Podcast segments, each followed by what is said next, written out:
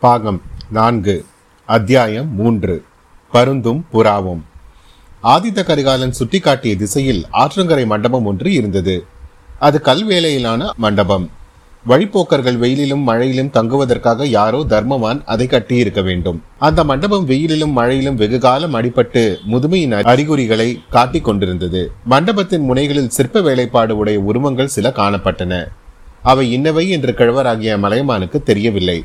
பார்த்தீர்களா தாத்தா? என்றான் ஆதித்த கரிகாலன். மலைமான் மண்டபத்தை சற்று நெருங்கி அங்கே ஒரு சிற்பம் காணப்பட்டது. அந்த சிற்பத்தில் ராஜாளி ஒன்று தன் கால் நகங்களில் ஒரு புறாவை கொத்தி தூக்கி கொண்டிருப்பது போலவும் இன்னொரு புறா அந்த ராஜாலியுடன் பாயப்போவது போலவும் தத்ரூபமாக அமைக்கப்பட்டிருந்தது. மலைமான் திரும்பி வந்து குழந்தாய் எனக்கு வயதாகிவிட்டது என்பது உண்மைதான். கண் பார்வை முன்பு போல் துல்லியமாக இல்லை. அருகில் சென்று உற்று பார்த்த பிறகுதான் தெரிந்தது நல்ல சிற்ப வேலை நல்ல சிற்ப வேலையா? சிற்ப அற்புதம் என்று சொல்லுங்கள். மகேந்திரவர்ம மாமல்லர் காலத்து சிற்ப சக்கரவர்த்தி யாரோ ஒருவன் இதையும் செய்திருக்க வேண்டும். முதலில் பார்த்ததும் உண்மையாக நடப்பது போலவே எனக்கு தோன்றியது. ஆனால் அந்த பெண்புறா அப்படி தவிப்பதை பார்த்த பிறகு ராஜாளிக்கு இரக்கம் வர வேண்டாமா? பெண்ணுக்கு இறங்கி ஆணை விடுதலை செய்ய வேண்டாமா? ஐயா நீங்களே சொல்லுங்கள். உங்கள் பகைவன் ஒருவனை நீங்கள் கொல்லப் போகும் சமயத்தில் அவனுடைய காதலி குறுக்கே வந்து புருஷனுக்கு உயிர் பிச்சை கேட்டால் என்ன செய்வீர்கள்? அப்போது உங்கள் மனம் இறங்காமலா இருக்கும் என்று ஆதித்த கரிகாலன் கேட்டான். அப்படி ஒரு பெண் குறுக்கே வந்தால் அவளை என் இடது காலினால் உதைத்துவிட்டு என் பகைவனை கொன்று விடுவேன். கரிகாலா அதை பற்றி சந்தேகமே இல்லை. பகைவர்கள் தொழுத கையினில் ஆயுதம் வைத்திருப்பார்கள் என்றும் அவர்கள் அழுத கண்ணீரிலும் ஆயுதம் மறைந்திருக்கும் என்றும் வள்ளுவர் கூறியிருக்கிறார். ஆண்களின் கண்ணீரை காட்டிலும் பெண்களின் கண்ணீர் அபாயமானது. ஏனெனில் பெண்களின் கண்ணீருக்கு இலகச் செய்யும் சக்தி மிக அதிகம். அப்படி மனதை இலக விட்டு விடுவீர்களானால் இவ்வுலகில் பெரிய காரியம் எதையும் செய்ய முடியாது. இதை கேட்ட ஆதித்த கரிகாலன் ஒரு நெடிய பெருமூச்சு விட்டு தாத்தா நான் போய் வரவா? என்றான். அவசியம் நீ போகத்தான் வேண்டுமா? அதை பற்றி இன்னும் என்ன சந்தேகம் தாத்தா? பாதி வழிக்கு மேலே வந்தாகிவிட்டதே ஆம் பாதி வழிக்கு மேல் வந்தாகிவிட்டது நானும் முதலில் உன்னை போக வேண்டாம் என்றேன். அப்புறம் போகும்படி சொன்னேன். உன் தம்பியை பற்றி செய்தி கேட்ட பிறகு நீ போவதே நல்லது என்று தீர்மானித்தேன். அருள்மொழிவர்மன் இறந்திருப்பான் என்று நான் நம்பவில்லை. நானும் நம்பவில்லை தாத்தா. உன் தந்தையின் இளம் பிராயத்தில் சில காலம் அவர் இருக்குமிடம் தெரியாமல் இருந்தது. அதுபோல அருள்மொழியும் ஏதேனும் ஒரு தீவில் ஒதுங்கி இருப்பான் சில நாளைக்கெல்லாம் வந்து சேர்வான் என்றே நம்புகிறேன். ஆனாலும் அச்செய்தி சோழ நாடெங்கும் கொந்தளிப்பை உண்டாக்கிவிட்டிருக்கிறது என்று அறிகிறேன். உன் பெற்றோர்களும் கவலையில் ஆழ்ந்திருப்பார்கள். இச்சமயம் அவர்கள் பக்கத்தில் இருந்து நீ ஆறுதல் சொல்லுவது அவசியம். அப்படி போகும்போது பழுவேட்டரையர்களின் விரோதியாக போவதை காட்டிலும் சிநேகமாய் போவது நல்லது. ஆகையினால்தான் நீ சம்பவரையர் அழைப்புக்கு இறங்கி போவதற்கு சம்மதித்தேன். அவன் வேண்டுமென்றே என்னை அழைக்கவில்லை. அழைத்திருந்தால் நானும் வந்திருப்பேன். தாத்தா எனக்காக அவ்வளவு தூரம் நீங்கள் பயப்படுகிறீர்களா? என்னை அவ்வளவு கையாலாகாதவன் என்றால் எண்ணிவிட்டீர்கள்? என்றான் கரிகாலன். இல்லை தம்பி இல்லை. நீ எத்தகைய வீராதி வீரன் என்பது எனக்கு தெரியாதா? கொடிய ஆயுதங்களை தரித்த பதினாறாயிரம் பகைவர்களின் நடுவில் நான் உன்னை தன்னந்தனியாக அனுப்பி விடுவேன் ஆனால் கண்ணீர் பெருக்கி உன் மனதை கலங்க செய்யக்கூடிய ஒரு பெண்ணின் முன்னால் உன்னை தனியாக அனுப்புவதற்கு மட்டும் பயப்படுகிறேன். சம்புவரையர் மகள் அப்படியெல்லாம் ஜால வித்தையில் தேர்ந்தவள் என்று நான் கேள்விப்படவில்லை தாத்தா. ஆண் மக்கள் முன்னால் வருவதற்கே அஞ்சக்கூடிய பெண்ணாம் கந்தமாறன் சொல்லியிருக்கிறான். நானும் அப்படியெல்லாம் அவசரப்பட்டு தாய் தந்தையர் சம்மதமில்லாமல் ஒரு காரியத்தை செய்து விட மாட்டேன். உங்களுடைய பழங்குடியில் பிறந்த இரண்டு பெண்கள் இன்னும் மணக்காமல் இருக்கிறார்கள் என்பதும் எனக்கு நன்றாக தெரியும். ஆதிதா அதை பற்றி சிந்தனையே எனக்கு இல்லை. என் மூத்த மகனுடைய பெண்கள் இரண்டு பேர் திருமணம் பிராயம் வந்தவர்கள் இருக்கிறார்கள் தான். ஆனால் அவர்களை உன் கழுத்தில் கட்டும் எண்ணம் எனக்கு சிறிதும் இல்லை. ஏற்கனவே சோழ நாட்டு சிற்றரசர்கள் பலரும் என் மீது பொறாமையும் பகைமையும் கொண்டிருக்கிறார்கள். இதுவும் வேறு சேர்ந்து விட்டால் கேட்கவே வேண்டியதில்லை. அதற்கு பதிலாக சம்புவரையர் மகளையே நீ கட்டி கொண்டால் நான் ஒருவாறு திருப்தி அடைவேன். எனக்கோ வயது அதிகமாகிவிட்டது. உடல் தளர்ந்து விட்டது. சில சமயம் உள்ளமும் நெகிழ்ந்து விடுகிறது. மறுபடியும் என் அருமை பேரனை காண மாட்டேனா? இதுதான் நான் உன்னை பார்ப்பது கடைசி முறையோ என்றெல்லாம் சில சமயம் எண்ணுகிறேன். இனிமேல் என்னால் உனக்கு உதவி எதுவும் இல்லை. புதிய சிநேகிதர்கள் சிலர் உனக்கு அவசியம் வேண்டும். உன் விஷயத்தில் சிரத்தை கொள்ள வேண்டியவர்கள் வேண்டும். ஆகையால் சம்புவரையர் மகளை நீ மணந்து கொண்டால் நான் உண்மையில் மகிழ்ச்சி அடைவேன். தாத்தா உங்கள் மகிழ்ச்சிக்காக கூட அதை நான் செய்ய முடியாது. சம்புவரையர் மாளிகைக்கு நான் விருந்தாளியாக போவது அவருடைய சிநேகத்தையும் விரும்பியும் அல்ல. அவர் மகளை மனம் புரியவும் அல்ல. நீங்கள் அதை பற்றி நிம்மதியாய் இருக்கலாம். அப்படியானால் எதற்காக போகிறாய் குழந்தாய்? என்னிடம் உண்மையை சொல்லக்கூடாதா? உன்னுடைய நண்பர்கள் இருவரும் பேசிக் கொண்டிருந்ததில் சில வார்த்தைகள் அவ்வப்போது என் காதில் விழுந்தன. பெரிய பழுவேட்டரையன் அறுபது வயதுக்கு மேல் கல்யாணம் செய்து கொண்டானே அந்த மோகினி பிசாசு உனக்கு ஓலை அனுப்பியிருக்கிறாள் என்றும் அதனால்தான் நீ கடம்பூருக்கு வர சம்மதித்தாய் என்றும் அவர்கள் பேசிக் கொண்டார்கள். அது உண்மைதானா? ஆம் தாத்தா அது உண்மைதான் என்றான் ஆதித்த கரிகாலன்.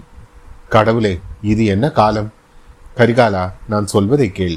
நீ பிறந்த சோழகுலம் இரண்டாயிரம் ஆண்டுகளாக வாழையடி வாழையாக வந்த பெருமை பெற்ற குலம். உன்னுடைய மூதாதைகள் சிலர் உலகத்தை ஒரு குடையில் ஆண்ட சக்கரவர்த்திகளாய் இருந்திருக்கிறார்கள். சில சமயம் உரையுறையும் அதன் சுற்றுப்புறத்தையும் மட்டும் ஆண்ட குறுநில மன்னர்களாகவும் இருந்திருக்கிறார்கள். சிலர் ஏகபத்தினி விரதம் கொண்டு ராமபிரானை போல் இருந்ததுண்டு. சிலர் பல தாரங்களை மனம் செய்து கொண்டு வீர புதல்வர்கள் பலரை ஈன்றதுண்டு. சிலர் சிவபக்தர்கள் சிலர் திருமாலின் பக்தர்கள் சிலர் சாமியும் இல்லை பூதமும் இல்லை என்று சொல்லி வந்தார்கள். ஆனால் அவர்களில் யாரும் தங்கள் நடத்தையில் களங்கம் உண்டாகுமாறு நடந்ததில்லை. பிறன் மனை விழைந்ததில்லை. குழந்தாய் கன்னி பெண்களாயிருப்பவர்கள் எத்தனை பேரை வேண்டுமானாலும் மணந்து கொள். உன் பாட்டனின் தந்தை புகழ்பெற்ற பராந்தக சக்கரவர்த்தி ஏழு பெண்களை மணந்து கொண்டவர். அவரை போல் நீயும் மணந்து கொள். ஆனால் பெரிய பழுவேட்டரையனை மணந்து கொண்ட மாயமோகினியை கண்ணெடுத்தும் பாராதே. மன்னிக்க வேண்டும் தாத்தா. அந்த மாதிரி குற்றம் ஒன்றும் நான் செய்ய மாட்டேன். சோழ குலத்துக்கும் மலைமான் குலத்துக்கும் களங்கம் உண்டு பண்ண மாட்டேன். அப்படியானால் அவள் அழைப்புக்காக ஏன் போகிறாய் குழந்தாய்? உண்மையை உங்களிடம் சொல்லிவிடப் போகிறேன். அவளுக்கு ஒரு சமயம் நான் ஒரு பெருந்தீங்கு செய்தேன். அதற்காக அவளிடம் மன்னிப்பு கேட்டுக்கொள்ளப் போகிறேன் என்றான் கரிகாலன். இது என்ன வார்த்தை? ஒரு பெண்ணிடம் நீ மன்னிப்பு கேட்டுக்கொள்வதாவது என் காதினில் கேட்க சகிக்கவில்லையே என்றார் மலைமான். ஆதித கரிகாலன் சிறிது நேரம் தலை குனிந்த வண்ணமாக இருந்தான். பிறகு மனதை திடப்படுத்திக் கொண்டு பாட்டனாரிடம் பழைய வரலாற்றை ஒருவாறு கூறினான். வீரபாண்டியனை தான் தேடி சென்று அவன் ஒளிந்திருந்த இடத்தை கண்டுபிடித்ததையும் நந்தினி குறுக்கிட்டு உயிர் பிச்சை கேட்டதையும் தான் அதை கேட்காமல் ஆத்திரப்பட்டு அவனை கொன்றதையும் அது முதல் தன் மனம் நிம்மதியில்லாமல் அலையை பெறுவதையும் பற்றி விவரமாக கூறினான். அந்த ஞாபகம் என்னை ஓயாமல் கஷ்டப்படுத்தி கொண்டே இருக்கிறது தாத்தா. அவளை ஒரு தடவை பார்த்து மன்னிப்பு கேட்டுக்கொண்டால்தான் என் மனம் நிம்மதியடையும். அவளும் போனதையெல்லாம் மறந்துவிட தயாராக இருப்பதாக காண்கிறது. ராஜ்யத்தில் குழப்பம் விளையாமல் பார்த்துக்கொள்வதிலும் சிரத்தை கொண்டிருக்கிறாள். அதற்காகவே என்னை அழைத்திருக்கிறாள். போகும் காரியத்தை முடித்துக்கொண்டு வெகு சீக்கிரமாகவே காஞ்சிக்கு திரும்பி விடுவேன். தாத்தா திரும்பி வந்ததும் என் தம்பியை கண்டுபிடித்து கொண்டு வருவதற்காக கப்பல் ஏறி புறப்படுவேன் என்றான் ஆதித்த கரிகாலன். கிழவர் மலைமான் ஒரு பெருமூச்சு விட்டு இதுவரையில் விளங்காமல் இருந்த பல விஷயங்கள் இப்போது ஒருவாறு விளங்குகிறது. இன்று வரை மர்மமாக இருந்த பல காரியங்கள் அர்த்தமாகின்றன. விதியை வெல்ல யாராலும் முடியாது என்பது நிச்சயம்தான் என்றார். அத்தியாயம் மூன்று நிறைவுற்றது. அத்தியாயம் நான்கு ஐயனார் கோயில். கெடில நதிக்கரையில் பாட்டனும் பேரனும் பேசிக் கொண்டிருந்த அதே சமயத்தில் ஆழ்வார்க்கடியானும் நந்தியத்தேவனும் கடம்பூரை நோக்கி பிரயாணமானார்கள். கொள்ளிடத்தில் அப்பொழுது பெருவெல்லம் போய்க் கொண்டிருந்தபடியால் அவர்கள் ஏறி வந்த குதிரைகளை கொண்டு வர முடியவில்லை.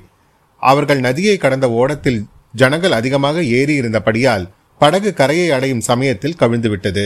மற்றவர்களைப் போல வந்தியத்தேவனும் ஆற்று வெள்ளத்தில் விழுந்து நீந்தி கரை சேர வேண்டியதாயிற்று. அச்சமயம் அத்தனை காலமாக எத்தனையோ நெருக்கடியான நிகழ்ச்சிகளிலும் வந்தியத்தேவன் காப்பாற்றிக் கொண்டு வந்த அவனுடைய அரைக்கச்ச சுருளும் அதில் அவன் பத்திரப்படுத்தி வைத்திருந்த இலைச்சினைகளும் இளைய பிராட்டி தந்த ஓலையும் கூட நதி வெண்ணத்தில் போய்விட்டன. அவற்றுடன் இருந்த பொன் ஆணையங்களும் போய்விட்டன. புதிய குதிரைகள் வாங்குவதற்கு கடம்பூர் கிராமத்தில் வாரம் ஒரு நாள் நடைபெறும் சந்தையில் குதிரைகள் விற்பனைக்கு வரலாம். அங்கேதான் அவற்றை வாங்க வேண்டும். இல்லாவிடில் திருப்பா திருப்புலியூர் சென்று வாங்க வேண்டும் என்று முடிவுக்கு வந்தனர். கடம்பூருக்கு போவதா வேண்டாமா என்பது பற்றி அந்த நண்பர்களுக்குள் விவாதமும் நடந்தது. அதில் உள்ள சாதக பாதங்களை பற்றி விவாதித்தார்கள். கடம்பூரில் ஆதித்த கரிகாலரின் வருகையை பற்றி ஏதேனும் செய்தி கிடைத்தாலும் கிடைக்கலாம். காஞ்சியிலிருந்து புறப்பட்டு விட்டாரா? எந்த வழியாக வருகிறார் என்று ஏதேனும் தகவல் தெரிந்தால் நல்லதல்லவா? ஆனால் கடம்பூரில் தெரிந்தவர்களின் கண்ணில் படக்கூடாது. கந்தமாறனை சந்திக்க நேர்ந்து விட்டால் ஆபத்தாய் போய்விடும். ஒருவேளை பழுவேட்டரையரின் பரிவாரங்கள் இதற்குள் வந்திருந்தால் அதுவும் தொல்லைதான். வைஷ்ணவனே உனக்குத்தான் இரவில் சுவரேறி குதிக்க தெரியுமே. சம்புவரையர் குதிரை லாயத்திலிருந்து இரண்டு குதிரைகளை கொண்டு வந்து விடலாமே என்றான் வந்தியத்தேவன். நான் சுவரேறி குதிப்பேன் ஆனால் குதிரைகளுக்கு சுவரேறி குதிக்க தெரிய வேண்டுமே என்றான் வைஷ்ணவன். பழுவூர் பரிவாரங்கள் அங்கே வந்திருந்தால் இரண்டு குதிரைகளை அடித்து கொண்டு போகலாம். அவர்கள் முன்னொரு சமயம் கடம்பூரில் என்னுடைய குதிரையை விரட்டி அடித்தார்கள் அல்லவா அதற்கு பழிக்கு பழி வாங்க வேண்டும் என்றான் வானர்குல வீரன். சில மாதங்களுக்கு முன்பு கடம்பூரில் அவர்கள் சந்தித்தது பற்றியும் அன்று இரவு நடந்த அபூர்வ சம்பவங்களை பற்றியும் வழிநெடுக்க பேசிக்கொண்டே போனார்கள். இருவரும் சூரியன் அஸ்தமிக்கும் சமயத்துக்கு கடம்பூரை வந்தடைந்தார்கள். கடம்பூர் அவர்கள் எதிர்பார்த்தது போல் அமர்க்கலப்பட்டு கொண்டிருந்தது. அரண்மனையும் கோட்டை வாசலும் கொடிகளாலும் தோரணங்களாலும் தொங்கல் மாலைகளாலும் அலங்கரிக்கப்பட்டு விளங்கின. கோட்டை வாசலிலும் சரி மதில் சுவரை சுற்றியும் சரி முன்னை விட காவல் பலமாக இருந்தது. பட்டத்து இளவரசர் ஆதித்த கரிகாலர் வருகிறார் என்றால் கேட்கவும் வேண்டுமா? அதே சமயத்தில் தானதிகாரி பெரிய பழுவேட்டரையரும் ராணியுடன் வரப்போகிறார். இரண்டு பேருடைய பரிவாரங்களும் வருவார்கள். சில நாளைக்கு ஊர் தடபுடல் பட்டு கொண்டேதான் இருக்கும். இதையெல்லாம் பற்றி கடம்பூர் கடைத்தெருவில் ஜனங்கள் பேசிக் கொண்டிருந்ததை இரு நண்பர்களும் கேட்டார்கள். ஜனங்கள் பேச்சிலிருந்து இரு சாரரும் இன்னும் வந்து சேரவில்லை என்று தெரிந்தது. சம்புவரையர் மகன் கந்தமாறன் ஆதித்த கரிகாரலை அழைத்து வர காஞ்சிக்கே புறப்பட்டு போயிருக்கிறான் என்றும் தெரிந்தது. இந்த பரபரப்பான பேச்சுகளுக்கிடையில் சிலர் கடல் கொண்டு விட்ட இளவரசன் அருள்மொழிவர்மனை பற்றியும் மெல்லிய குரலில் பேசினார்கள். அவ்வளவு பெரிய துக்க சம்பவம் நடந்திருக்கும் போது இங்கே விருந்துகளும் கலியாட்டங்களும் ஏற்பாடு நடந்து வருவது பலருக்கும் பிடிக்கவில்லை என்பது ஜாடை மாடையாக அவர்கள் பேசிக் கொண்டதிலிருந்து தெரிந்தது. ஆழ்வார்க்கடியானும் வந்தியத்தேவனும் இந்த பேச்சுக்களை எல்லாம் காது கொடுத்து கேட்காதவர்கள் போல் கேட்டுக்கொண்டு ஊரை தாண்டி போனார்கள். ஊருக்குள் எங்கேயும் இரவு தங்க அவர்கள் விரும்பவில்லை. ஊருக்கு அப்பால் சமீபத்தில் எங்கேயாவது பாழடைந்த மண்டபம் அல்லது சத்திரம் சாவடி இல்லாமலா போகும்? இல்லாவிட்டால் இரவு நாராயணபுரத்துக்கு போய் தங்கிவிடுவது நல்லது. அங்கேயுள்ள பெரிய பெருமாள் கோயிலின் நூற்றுக்கால் மண்டபத்தில் நிம்மதியாக படுத்து உறங்கலாம். முதல் நாள் இரவு நிகழ்ச்சிக்கு பிறகு ஓர் இரவு நல்ல தூக்கம் அவர்களுக்கு அவசியமாய் இருந்தது. கடம்பூரை தாண்டி சாலையோடு சிறு தூரம் சென்றதும் அடர்த்தியான மூங்கில் காடு ஒன்று அதற்குள் ஐயனார் கோயில் ஒன்றும் தெரிந்தது. வைஷ்ணவரே இனிமேல் என்னால் நடக்க முடியாது.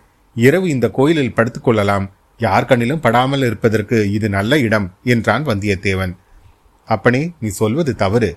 இம்மாதிரி இடங்களுக்கெல்லாம் நம்மை போல் இன்னும் யாராவது வந்து சேர மாட்டார்கள் என்பது என்ன நிச்சயம்? அப்படி வருகிறவர்கள் குதிரைகளுடன் வந்தார்கள் என்றால் ரொம்பவும் நல்லது என்றான் வந்தியத்தேவன். இந்த மூங்கில் காட்டுக்குள் எந்த குதிரையும் நுழைய முடியாது. மனிதர்கள் நுழைந்து செல்வதே கடினமான காரியமாயிற்று. எங்கேயாவது ஒற்றையடி பாதை ஒன்று இல்லாமலா போகும்? கோயில் பூசாரி வரக்கூடிய வழியேனும் இருந்துதானே ஆக வேண்டும்? இருவரும் அடர்த்தியான மண்டி கிடந்த மூங்கில் புதர்களை சுற்றி சுற்றி வந்து கடைசியாக குறுகலான ஒற்றையடி பாதை ஒன்றை கண்டுபிடித்தார்கள். அதன் வழியாக உடம்பில் முட்கள் கீறாமல் நடந்து போவது மிகவும் பிரயாசையாக இருந்தது. இவ்விதம் சிறிது தூரம் சென்ற பிறகு கொஞ்சம் இடைவெளி காணப்பட்டது. அதில் சிறிய ஐயனார் கோயில் இருந்தது. கோயிலுக்கு எதிரே பலிபீடமும் அதையொட்டி மண்ணினால் செய்த காலவாயில் சுடப்பட்ட யானைகளும் குதிரைகளும் வரிசையாக வைக்கப்பட்டிருந்தன. ஐயனாருக்கு வேண்டுதல் செய்து கொள்ளும் பக்தர்கள் இவ்விதம் மண்ணினால் செய்த குதிரைகளையும் யானைகளையும் கொண்டு வந்து வைப்பது வழக்கம். அவற்றை பார்த்ததும் வந்தியத்தேவன் குதிரைகளை பற்றி இவ்வளவு கவலைப்படுகிறோமே ஐயனாரை கேட்டு இரண்டு குதிரைகள் வாங்கிக் கொள்ளலாமே என்றான். மண் குதிரையை நம்பி ஆற்றில் இறங்கக்கூடாது என்று பழமொழி தெரியாதா உனக்கு? என்றான் ஆழ்வார்க்கடியான். வைஷ்ணவனே எங்கள் ஐயனார் மிகவும் சக்தி வாய்ந்த தெய்வம். கேட்ட வரத்தை உடனே கொடுக்கக்கூடியவர். உங்கள் விஷ்ணுவைப் போல் பக்தர்களை தவிக்க விட்டு பட்டப்பகலில் தூங்கிக் கொண்டிருப்பவர் அல்ல என்றான் வந்தியத்தேவன். அப்படியானால் இந்த மண் குதிரைகளுக்கு உயிர் கொடுத்தாலும் கொடுப்பார் என்று சொல்லு. ரொம்ப நல்லதாய் போயிற்று. பணம் மிச்சம். உண்மையான பக்தி இருந்தால் மண் குதிரைகளும் உயிர் பெறும். பார்க்க போனால் நம்முடைய உடம்புகள் மட்டும் என்ன? பிரம்மதேவன் மண்ணினால் செய்து உயிர் கொடுத்தது தானே?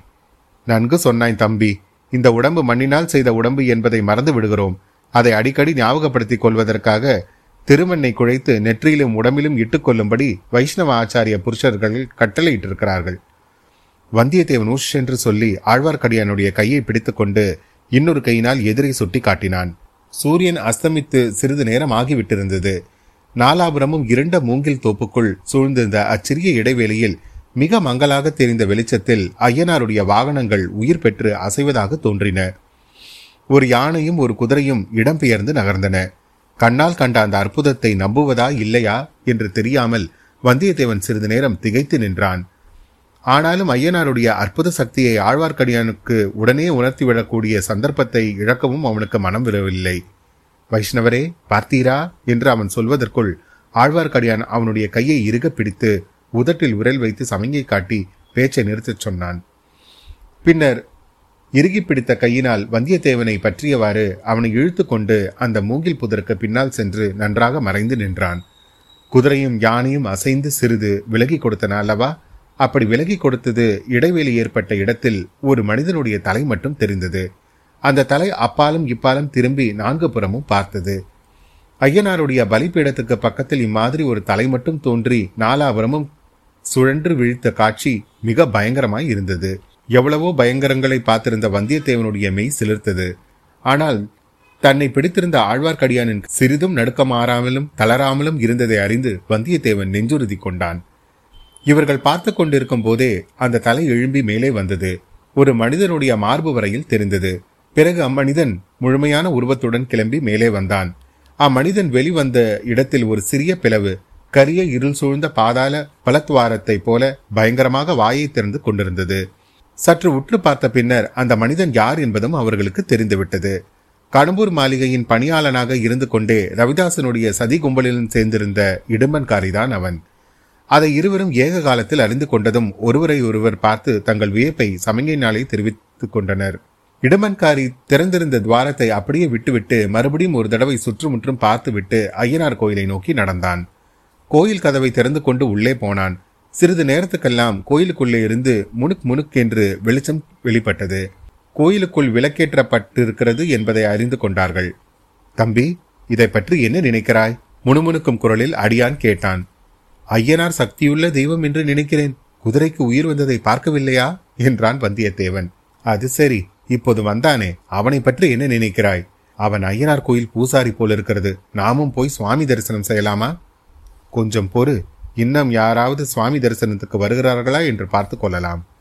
இன்னும் யாரேனும் வருவார்கள் என்று நினைக்கிறீர்களா? பின் எதற்காக அவன் விளக்கு போடுகிறான்? பூசாரி கோயிலுக்கு விளக்கு போடுவதில் என்னையா ஆச்சரியம்? தம்பி அவன் யார் என்று தெரியவில்லையா? நன்றாய் தெரிகிறது. கொள்ளிடத்தின் தென்கரையில் எனக்கு குதிரை வாங்கி கொண்டு வந்து கொடுத்தானே. அந்த இடுமன்காரி இவன்தான். இப்போது இவனிடம் குதிரை கேட்கலாம் என்று பார்க்கிறேன். நல்ல யோசனை செய்தாய். ஏன்? உமக்கு பிடிக்கவில்லையா? இடும்பன்காரி உனக்கு குதிரை வாங்கி கொடுத்தவன் மட்டுமல்ல ரவிதாசன் கூட்டத்தை சேர்ந்தவன். ஞாபகம் இருக்கிறதா? அப்படியானால் இன்னொரு நல்ல யோசனை தோன்றுகிறது. என்ன?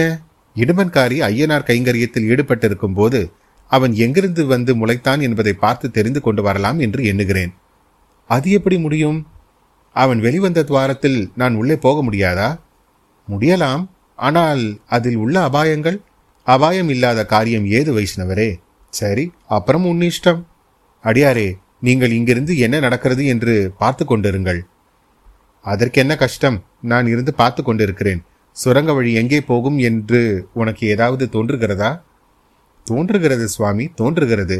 அது சரிதானா என்று தெரிந்து கொள்ள விரும்புகிறேன். அதை நீ எதற்காக தெரிந்து கொள்ள வேண்டும்? ஏதேனும் ஒரு சமயத்தில் உபயோகப்படலாம் அல்லவா? யார் கண்டது? அச்சமயம் சற்று தூரத்தில் வேறு பேச்சு குரல்கள் கேட்டன. தாமதிப்பதற்கு நேரமில்லை வைஷ்ணவரே. நான் திரும்பி வருகிற வரையில் இங்கே இருப்பீர் அல்லவா? அல்லது சுக்ரீவன் வாலிக்கு செய்தது போல் செய்து விடுவீரா? உயிர் உள்ள வரையில் இங்கே இருக்கிறேன். ஆனால் நீ திரும்பி வருவது என்ன நிச்சயம்? உயிர் இருந்தால் நானும் திரும்பி வருவேன். இவ்விதம் சொல்லிக்கொண்டே வந்தியத்தேவன் நாளை பாய்ச்சலில் துவாரம் தெரிந்த இடத்தை நோக்கி ஓடினான். அதற்குள் இறங்கினான். மறுகணமே அந்த இருண்ட பள்ளத்தில் மறைந்தான். பிலித்வாரம் அவனை அப்படியே விழுங்கிவிட்டதாக தோன்றியது. கோயிலுக்குள் சென்றிருந்த இடுமன்காரி வெளியே வந்து சுற்றுமுற்றும் பார்த்தான். திறந்திருந்த துவாரம் கண்ணில் பட்டது. உடனே அவ்விடம் சென்று பலிப்பீடத்துக்கு பக்கத்தில் நாட்டப்பட்டிருந்த சூலாயுதத்தை சுழற்றி திருகினான். இடம்பெயர்ந்து அங்கிருந்த யானையும் குதிரையும் மறுபடியும் நெருங்கி வந்தன. துவாரம் அடைக்கப்பட்டு அந்த இடம் தெரியாமல் மறைந்துவிட்டது. இந்த காரியத்தை செய்துவிட்டு இடம்பன்காரி மறுபடியும் வாசற்படி ஆண்டை வந்தான். அதே சமயத்தில் ரவிதாசன் சோமன் சம்பவன் முதலியவர்களும் வேறு திசையிலிருந்து வந்து சேர்ந்தார்கள். ஆழ்வார்க்கடியான் மூங்கில் காட்டுக்கு பின்னால் இன்னும் நன்றாக மறைந்து கொண்டான். கோயில் வாசற்படி மேல் ரவிதாசன் உட்கார்ந்து கொண்டான். மற்றவர்கள் அவன் எதிரில் தரையில் அமர்ந்தார்கள். தோழர்களே நாம் கையாண்ட விரதம் நிறைவேறும் சமயம் நெருங்கிவிட்டது. என்றான் ரவிதாசன். இவ்வாறுதான் ஆறு மாதமாக நெருங்கிவிட்டது நெருங்கிவிட்டது என்று சொல்லிக் கொண்டிருக்கிறோம் என்றான் இன்னொருவன். ஆம் அதில் தவறு ஒன்றுமில்லை. ஆறு மாதமாகவே அந்த நாள் நெருங்கி வந்து கொண்டுதான் இருக்கிறது. விரல் விட்டு எண்ணக்கூடிய நாள் கணக்கில் நெருங்கிவிட்டது. ஆதித்த கரிகாலன் காஞ்சியை விட்டு கிளம்பி விட்டான் என்ற செய்தி வந்திருக்கிறது. திருக்கோவிலூர் கிழவன் அவனை தடுத்து நிறுத்த செய்த பிரயத்தனம் பலிக்கவில்லையாம். வழியில் வேறு யாராவது தடுத்து நிறுத்த மாட்டார்கள் என்பது என்ன நிச்சயம்? ஆதித்த கரிகாலன் முன்வைத்த காலை பின் வைக்கிறவன் அல்ல. இனி யார் தடுத்தாலும் கேட்க மாட்டான். அவனுடைய சகோதரி சொல்லி அனுப்பிய செய்தி போய் சேர்ந்தால்? அது எப்படி போய் சேர முடியும்? செய்தி கொண்டு போன வாலிபனைத்தான் காட்டில் கட்டி போட்டு விட்டு வந்தோமே. அழகுதான். அவனை இன்று காலையில் கொள்ளிடத்தில் வடகரையில் பார்த்தேன். அவனோடு நமது இன்னொரு பகவினும் சேர்ந்திருக்கிறான். அது யார்? அந்த போலி வைஷ்ணவ வேஷதாரி. ஓ அப்படியானால் நாம் ஜாக்கிரதையாக இருக்க வேண்டியதுதான். அவர்கள் ஆதித்த கரிகாலனை சந்திக்காமல் தடுத்து பார்க்க வேண்டும். தும்பை விட்டு வாளை பிடிக்கிற கதையாக இருக்கிறது நீர் சொல்வது. கையில் அகப்பட்டவனை அங்கே ஒரு வழியாக தீர்த்திருக்கலாம். ராணி எதற்காக அவனை உயிரோடு விட சொன்னால் என்றே எனக்கு புரியவில்லை. தோழர்களே எனக்கும் அது அப்போது புரியாமல் தான் இருந்தது. அப்புறம் தெரிந்து கொண்டேன். ராணி என்னையும் மிஞ்சிவிட்டாள் என்பதை ஒப்புக்கொள்கிறேன். மிக முக்கியமாக ஒரு நோக்கத்துடன் தான் வந்தியத்தேவனை உயிரோடு விட சொன்னாள் ராணி. அதை நீங்கள் இப்போது தெரிந்து கொள்ள வேண்டிய அவசியமில்லை. வந்தியத்தேவனை பற்றி கவலை வேண்டாம். ஆனால் அந்த வைஷ்ணவனை கண்டால் சிறிதும் தயங்காமல் உயிரை வாங்கிவிட்டு மறுகாரியம் பாருங்கள் என்றான் ரவிதாசன். அத்தியாயம் நான்கு நிறைவுற்றது. மீண்டும் உங்களை அடுத்த அத்தியாயத்தில் சந்திக்கும் வரை உங்களிடமிருந்து விடைபெறுவது உங்கள் அசோக். நன்றி வணக்கம்.